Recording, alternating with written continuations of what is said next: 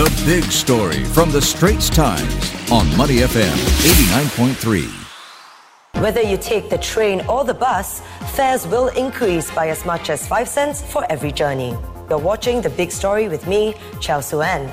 Subscribe to the Straits Times channel to stay up to date with our live news updates. And it's that time of the year once again when commuters find out just how much their bus and MRT fares are going up. The Public Transport Council announcing a short time ago that bus and train fares will rise by 2.9%, meaning an increase of 4 to 5 cents for adults who pay by card depending on the distance traveled. This will take effect on December 26th. Fares for concession groups such as senior citizens and students will go up as well by a smaller amount of 1 cent. There will be no change to monthly concession passes and cash fares. The Council was unanimous in our decision that we need to protect commuters against a large fare increase for this year.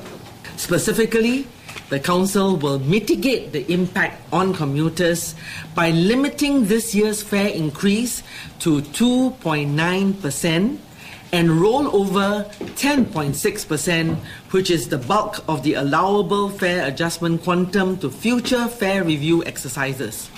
This will avoid a large fare increase this year, but will require additional government support. And speaking of support, the government is looking to mitigate the possible impact the fee hike might have on Singaporeans through vouchers for lower to lower middle income families. There will be 600,000 public transport vouchers worth $30 each, which can be used to top up fare cards or buy monthly concession passes. The vouchers will be available to resident households with monthly household income per person of not more than $1,600. Coming to us from the Public Transport Council, transport correspondent Kok Yu Feng with more. Thanks for joining us today, Yu Feng. So, inflation has been on everyone's mind, and with the cost of living continuing to rise, how has this factored into the Public Transport Council's decision to increase prices now? And how is the hike justified?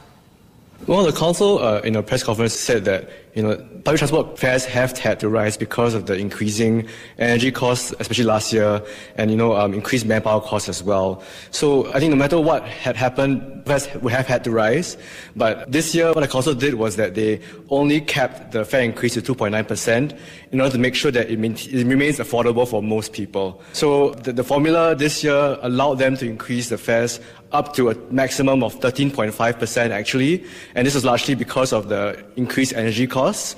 But you know, the government stepped in and provided an additional $200 million subsidies for next year, which then allowed the council to say, okay, we're going to limit the fare increase this year to 2.9%, which then translates to a 4 to 5 cents increase for adult commuters. Another thing they did as well is to keep the increase for concessionary fares uh, low, so it's only going up by 1 cent this year, and that means it will benefit about 2 million commuters, or about half of Singaporeans. So uh, you know, this group of people will not see a big increase in fares. So, how does this year's fare hike then compare with previous years? Have you identified any trends? If you compare it to last year, last year there was also a hike of 2.2%, which meant that fares went up by 3 to 4 cents for adults.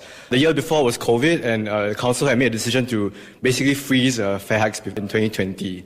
Before then, there were also a few number of fare hikes that were actually even higher than this year's. So I think uh, with this year's fare hike, the council has thought about affordability, has thought about you know cost of living, and has tried to moderate it slightly compared to previous years. Thank you, Yu Feng. This has been Transport Correspondent Yu Feng.